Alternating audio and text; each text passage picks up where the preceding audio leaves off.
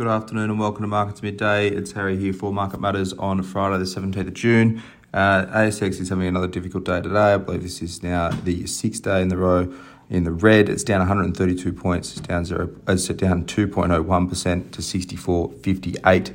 Um, we yeah, we've been pretty uh, hit pretty hard on the back of a weak US market overnight.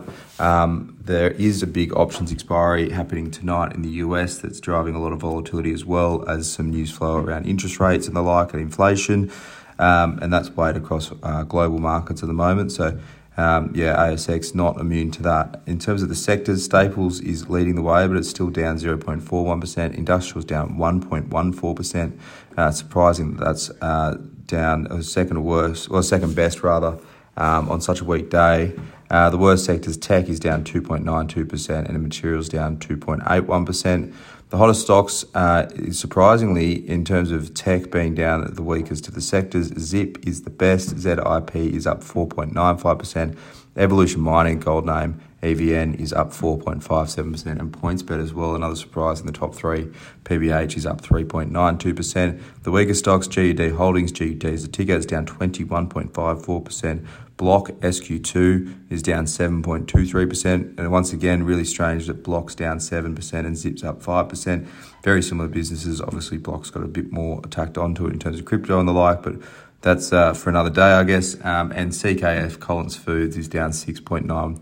Uh, 6.31% as well. GUD, like I said, down 21.5%. Trading update last night. It's never a good sign when your trading update comes out after market. Uh, they downgraded guidance. Uh, it was only reaffirmed two months ago at 155 to 160 million EBIT. That's now uh, cut about 6% to 147 million.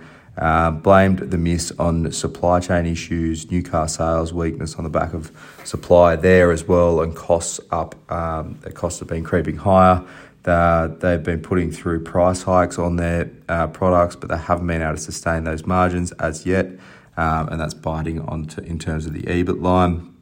Uh, they have been, yeah, like I said, putting through price rises. Not a great deal of pushback uh, from customers at the moment. I think pretty understanding given the amount of inflation in uh, the system at the moment. The legacy auto aftermarket business has been really strong though.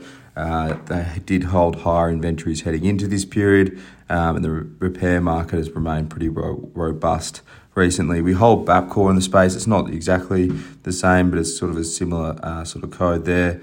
Uh, they have maintained guidance a number of times over recent months, but uh, haven't heard much from them in the last couple of weeks, so they're down a little bit today as well.